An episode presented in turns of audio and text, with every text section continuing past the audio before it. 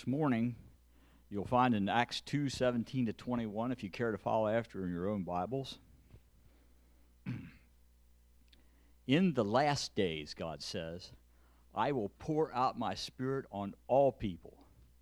Your sons and daughters will prophesy. Your young men will see visions. Your old men will dream dreams.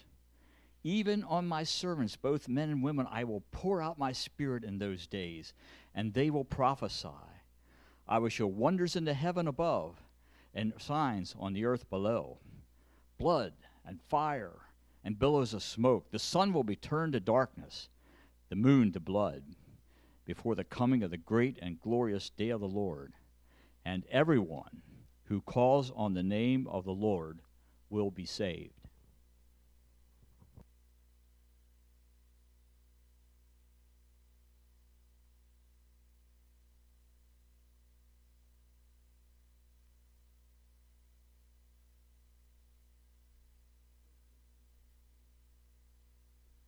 Church.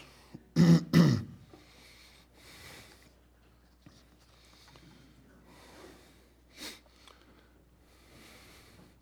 you were thinking about joining the Marines and you went to their website, this is what you would read about their boot camp or basic training. There are few reputations more storied and none more deserving than that of Marine Corps recruit training. The difficulties this process presents to every recruit are as deliberate as they are legendary. As physical, mental, and moral toughness are prerequisites to fight among our ranks. During these 13 weeks of intense battles, it is not enough to simply endure, you must prevail. Pushing through surrender's pull, pulling together to prevent all from falling apart, tapping into the purpose that brought you there. There is no room in our ranks for those who fall behind. Because of this, we constantly and continually take recruits to the brink of exhaustion in ways that test their toughness physically, mentally, and even ethically. What doesn't stop them only makes them more purposeful. And the hardships they overcome together only make them more resilient. It's a demanding process, but also an exacting one. this following story is from SermonCentral.com. There was a Marine sergeant who was recuperating from wounds he received when an explosion damaged multiple vertebrae, his left hip, and parts of his legs. His entire left side absorbed a large, large portion of the blast, and his fellow Marines who were also injured pulled him out of the vehicle to safety. He had difficulty standing or sitting for long periods of time and usually had to alternate between those positions as the pain increased. While he was in the hospital, they had the annual POW MIA 5K run. And this sergeant completed the run, shuffling through the three miles with his cane in about 52 minutes. To this sergeant and many others, being a Marine means completing the mission despite any obstacles, pushing yourself past where others would quit, always keeping the goal in mind and pressing ever forward, one small step at a time until you reach victory. And when I think about the training required to be a Marine and the mentality of that sergeant, I think about Joseph. You know, Joseph must have been physically and mentally tough as he was thrown into a pit by his own brothers for who knows how long and was then sold into slavery by them. And we know from last week's message that he was morally tough as he refused the sexual advances of Potiphar's wife, was wrongfully accused by her, and thrown in jail. He was faithful and obedient to the Lord because the Lord was with him. And he was faithful to Potiphar because he put him in charge of his entire household. He continued to trust in God despite all the obstacles that came his way and was patient, waiting on God to deliver him, never quitting or giving up. He knew that God had something great in store for his life, and he kept pressing forward, one small step at a time until his mission and purpose came to fulfillment. You know, every experience, every hardship,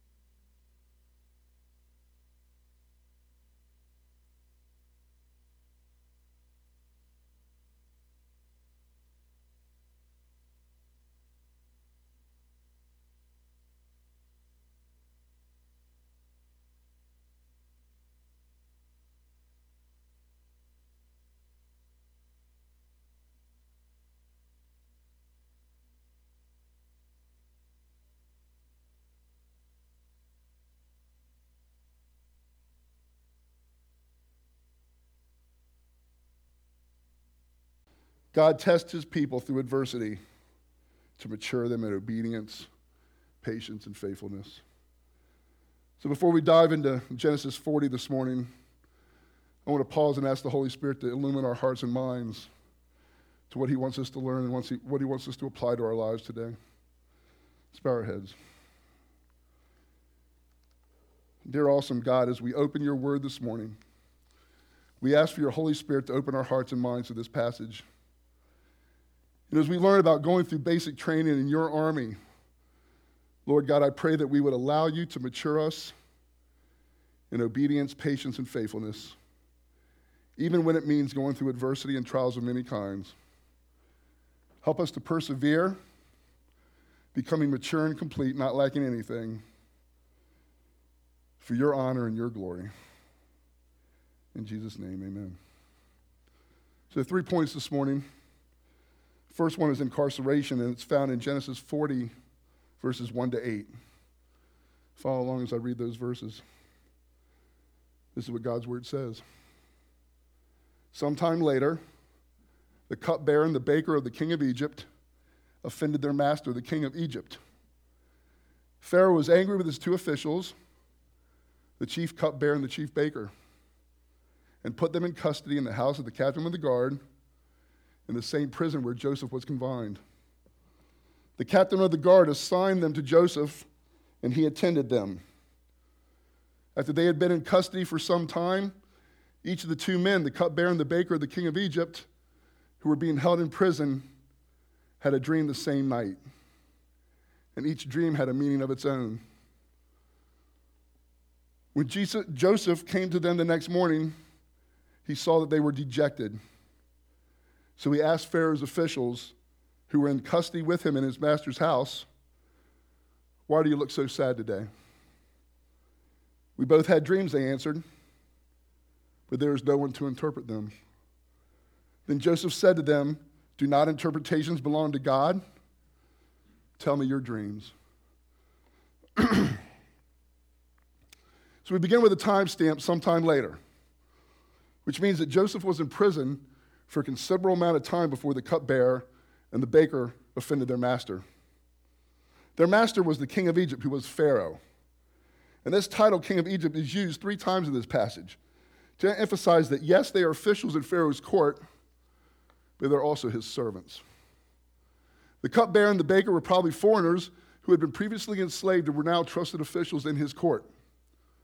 And this reminds us of Nehemiah, the cupbearer of the king Artaxerxes who was an official in his court because he was a man of influence and ability.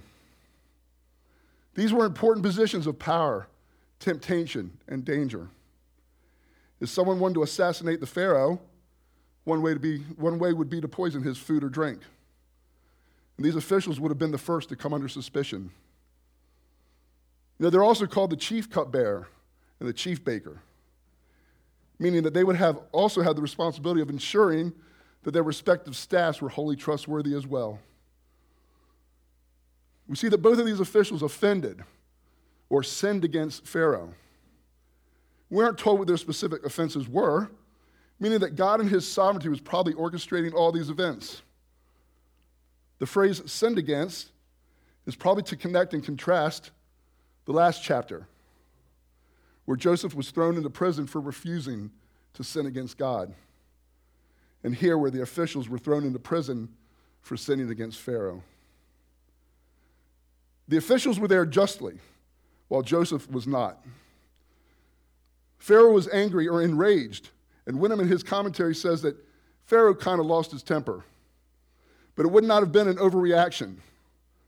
It would not have been over something trivial. And he put them under house arrest, and the captain of the guard pending an investigation into the charges against them. You know, by God's sovereignty, they were confined in the same prison with Joseph. And he was assigned by the captain of the guard to attend to them. Potiphar's not named here, but it makes sense that Joseph, who was once in charge of his household and who was now in charge of and responsible for all that was done in the prison, would be assigned to attend these officials. This reinforces the overarching theme of the Joseph story, which is the providence and the sovereignty of God. God's in control of what is happening to Joseph. If Joseph is not put in charge of the Potiphar's house, he doesn't have the opportunity to be wrongfully accused by Potiphar's wife. He doesn't get sent to prison. If he is not in custody in the house of the captain of the guard, and if God isn't with Joseph, if he doesn't grant him favor in the eyes of the prison warden, then Joseph is never assigned to attend these prisoners. He never hears and interprets their dreams. We can praise the Lord this morning because he is sovereign and his sovereignty is amazing. Only God can work all things out perfectly, even though it brings trials and adversity to his people for his purposes. Only God, in his infinite wisdom, can use these trials and adversity to bring his people to maturity in obedience, patience, and faithfulness, and all for his glory and his honor. So again, we see a timestamp. Quote, after they had been in custody for some time, unquote. We don't know how long before they had their dreams, but it seems like God was giving Joseph time to work on being patient. The cupbearer and the baker both had dreams on the same night, and each dream had a meaning of its own. The following morning, when Joseph came to attend them, he noticed that they were dejected or sad. And this word translated dejected was usually used for a raging sea, which gives us the sense that they were both distraught. Seeing, them, seeing themselves as participants in a dream where no one was speaking would have been unnerving and would have added to their feeling of dread. Joseph, instead of ignoring them, inquires why their faces are so sad. And you know what? We should also be aware of the faces that we come in contact with. God may be wanting us to reach out to them to comfort and care for them as Joseph did here. That brings us to our first principle this morning, which is God is pleased when we notice the hurt in others and try to comfort them. We see this in the following verses. Philippians 2 3b to 4 says this Rather, in humility, value others above yourselves, not looking to your own interests, but each of you to the interest of the others. Galatians 6 2 says, Carry each other's burdens, and in this way you will fulfill the law of Christ. And 2 Corinthians 1 4 says, God comforts us in all our troubles so that we can comfort those in any trouble with the comfort we ourselves receive from God. You know, Joseph was not so preoccupied with his own struggles that he didn't notice that they were struggling as well. Instead of ignoring their faces, which would be the easy thing to do, he inquired as to why they were so sad. And I believe God wants us to be attentive to those that we come in contact with and we need to notice that they seem to be having a bad day or struggling with something. All it takes is asking why or what and being ready and willing to listen and help in any way we can. Which brings us to the first next step on the back of your communication card this morning. My next step is to notice those who are hurting, not ignoring them, but listening to and comforting them. They both answer that they are sad because they've had dreams and there's no one to interpret them. That there was no one to interpret because they were in prison. And it would have already been a bad omen that both had dreams on the same night, but to not have access to someone who could interpret them would have made it worse. They would have thought that their dreams were about their futures, and not having an interpreter would have upset them more than being in prison in the first place. Hamilton says a dream without an accompanying interpretation is like a diagnosis without a prognosis. And I would add a diagnosis without a treatment. Now, Egypt was well known for having magicians who could interpret dreams. They believed that dreams came from the gods, but interpretation came from human beings. They had dream books that would have contained sample dreams along with the keys to interpreting those dreams. These books would contain thousands of dreams, the symbolism used in them, the interpretation of those symbols to tell what the dreams meant. These magic- magicians would use the symbols, an understanding of the person who dreamed, and current events to interpret that dream. Next, we see the faithfulness of Joseph. You know, he's in prison for being wrongly accused, but he still puts his faith and trust in God, having full confidence that he will give him the interpretations. And he has this confidence because God has done it before. God will give him the interpretations of their dreams because he's already been proven faithful by giving Joseph the interpretation of his dreams. Joseph's relationship with God has not waned or wavered. He believes that God is all powerful and has authority over all things. He is humble, and he tells the officials that it's not only God, it's only God who can interpret these dreams and not himself. He then asks them to tell him his, their dreams, putting himself in a position to be used by God. And that brings us to our second principle this morning, which God is pleased when we allow him to use us to fulfill his plans and purposes. You know, this is a principle we've seen before in our study of the book of Genesis. Joseph, even though he is in prison, is obedient, patient, and faithful. And he allows God to use him to fulfill his plans and purposes. That brings us to our second point this morning, which is interpretation. And that's found in verses 9 to 19. Again, follow along, and this is what God's word says. So the chief cupbearer told Joseph his dream. He said to him, In my dream, I saw a vine in front of me, and on the vine were three branches. As soon as it budded, it blossomed, and its clusters ripened into grapes. Pharaoh's cup was in my hand, and I took the grapes, squeezed them into Pharaoh's cup, and put the cup in his hand. This is what it means, Joseph said to him. The three branches are three days. Within three days, Pharaoh will lift up your head and restore you to your position.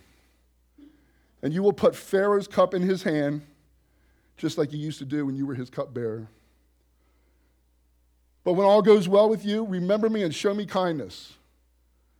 Mention me to Pharaoh and get me out of this prison. I was forcibly carried off from the land of the Hebrews, and even here I have done nothing to deserve being put in a dungeon. When the chief baker saw that Joseph had given a favorable interpretation, he said to Joseph, I too had a dream. On my head were three baskets of bread. In the top basket were all kinds of baked goods for Pharaoh, but the birds were eating them out of the basket on my head. This is what it means, Joseph said. The three baskets are three days. Within three days, Pharaoh will lift off your head and impale your body on a pole, and the birds will eat away your flesh. So, the first dream that Joseph interprets is the cupbearers. And in his dream, the cupbearer is fulfilling his occupation. He's responsible not only for opening and tasting the wine, but for the quality of what is put in Pharaoh's cup. This would include the production of the wine seen in budded, blossoming, and the ripening of the grapes. Next, we notice some sets of threes. There's a vine with three branches on it. There are the three actions of the branches budded, blossomed, and ripened. And we see that the cupbearer is holding Pharaoh's cup, squeezing the grapes into Pharaoh's cup, and putting the cup in Pharaoh's hand. Pharaoh and cup are mentioned three times. Joseph, immediately after hearing the cupbearer's dream, starts to interpret it. This immediacy proves that Joseph is truly interpreting these dreams. He's not faking it. And the rapidity with which the actions happened show that the dream's fulfillment was imminent. The three branches stood for three days, meaning that the interpretation would be realized in that time. The ripening of the grapes, the cupbearer's interaction with Pharaoh, and the threefold mention of Pharaoh shows their close relationship.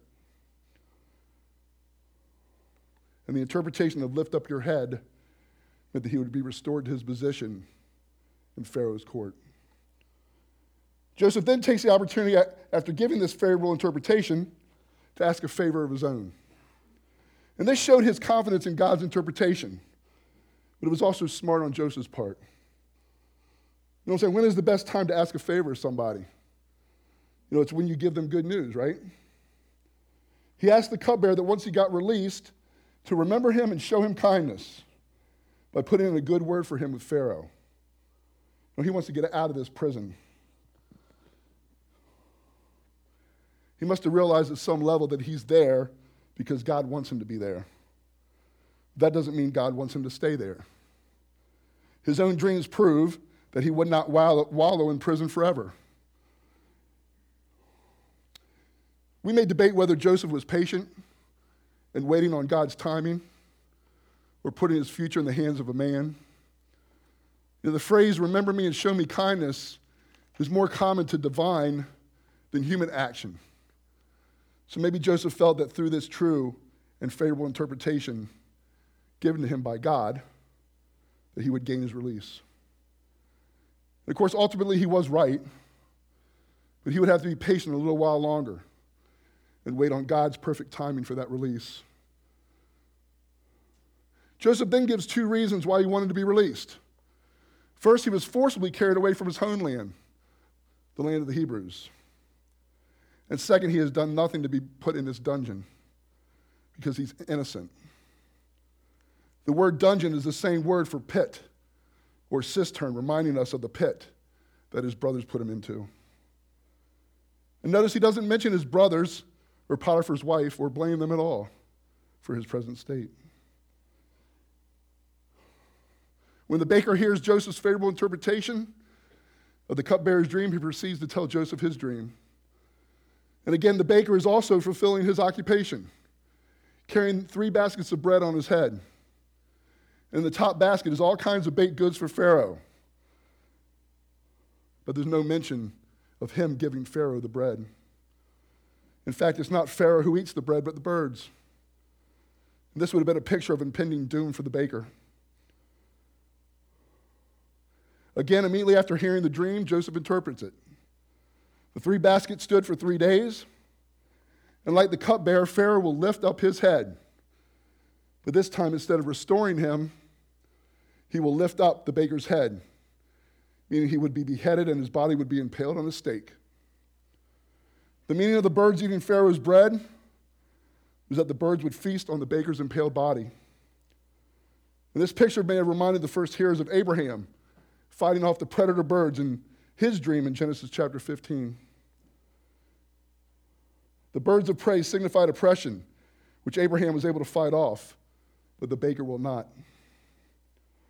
This would have been a harsh punishment relegated to the worst kind of criminal. The Egyptians believed that the soul in the afterlife was dependent on the body, and this kind of damage to one's body would have major, have major repercussions.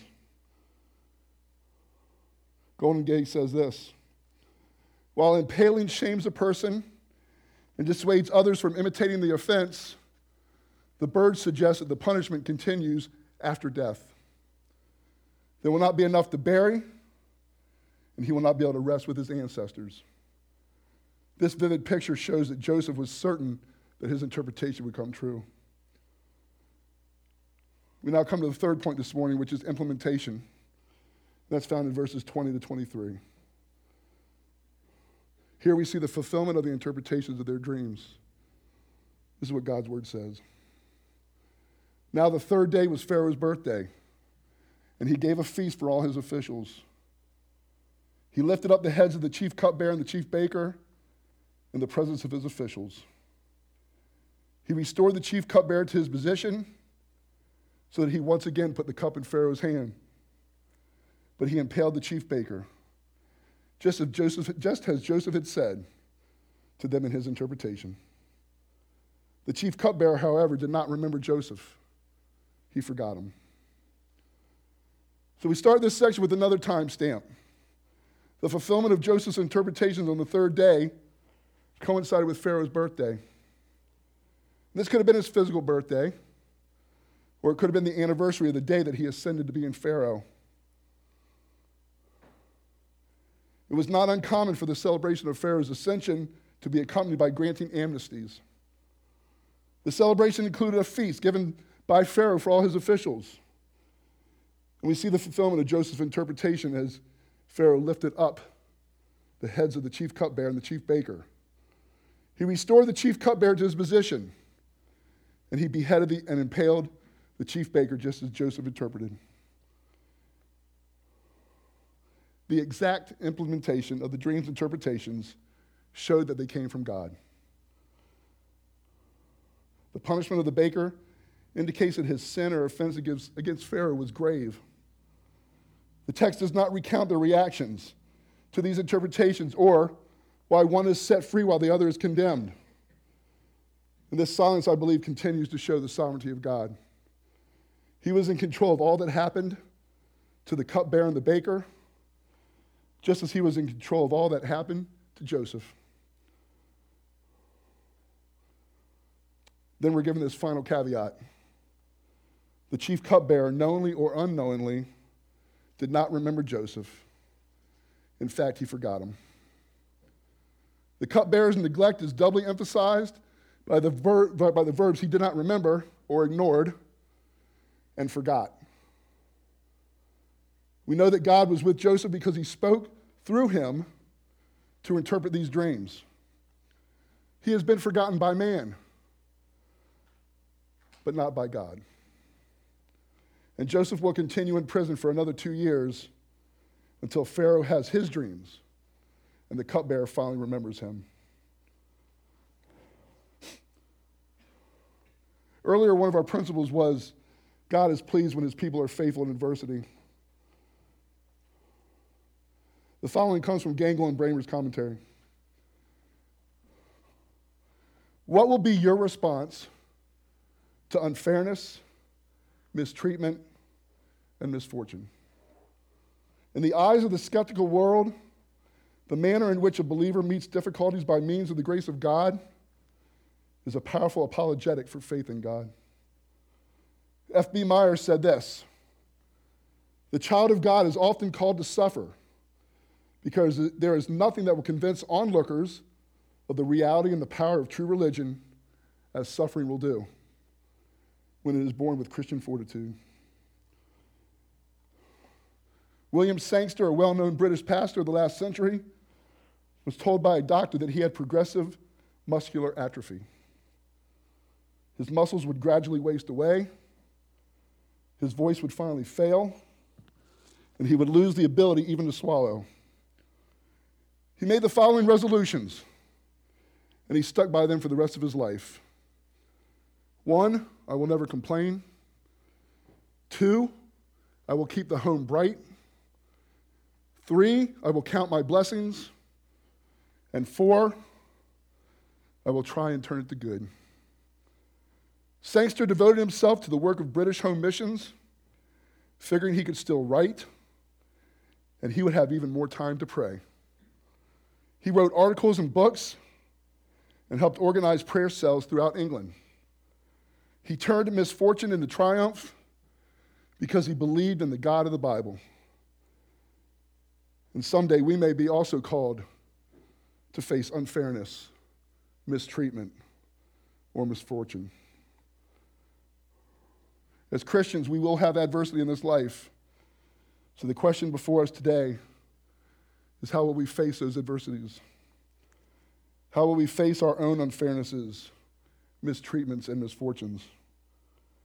Hopefully, we will face them like William Sangster and Joseph did. And that brings us to the second next step on the back of your communication card this morning, which is my next step is to face adversity with obedience, patience, and faithfulness.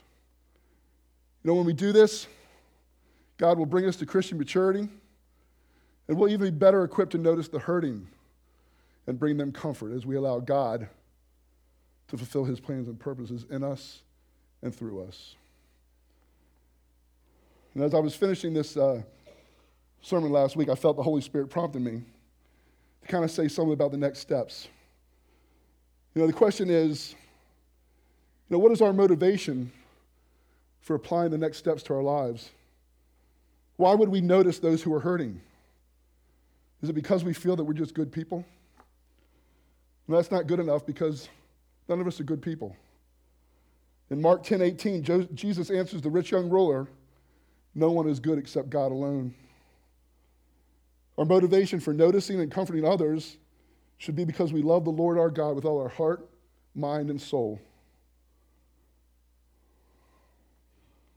We need the Holy Spirit to mature us through adversity in obedience, patience, and faithfulness. If you're here today and you're, or you're listening online, and these next steps resonate with you, but you aren't a follower of Jesus Christ, I urge you to look on the back of your communication card and check that becoming a follower of Jesus. It's in the section about send me info about. Pastor Stewart and I will get in touch with you this week and we'll have that conversation. It's the most important decision that you can make. As the praise team comes to lead us in the final song, and as the ushers prepare to collect the tithes and offerings, let's close our time in prayer. Lord God, by the power of your Holy Spirit, help us not to leave this place the way we came, but be transformed by your word. Give us your eyes to see the hurting in our world and to not ignore them, but to comfort them. Mature us in obedience, patience, and faithfulness for your honor and your glory.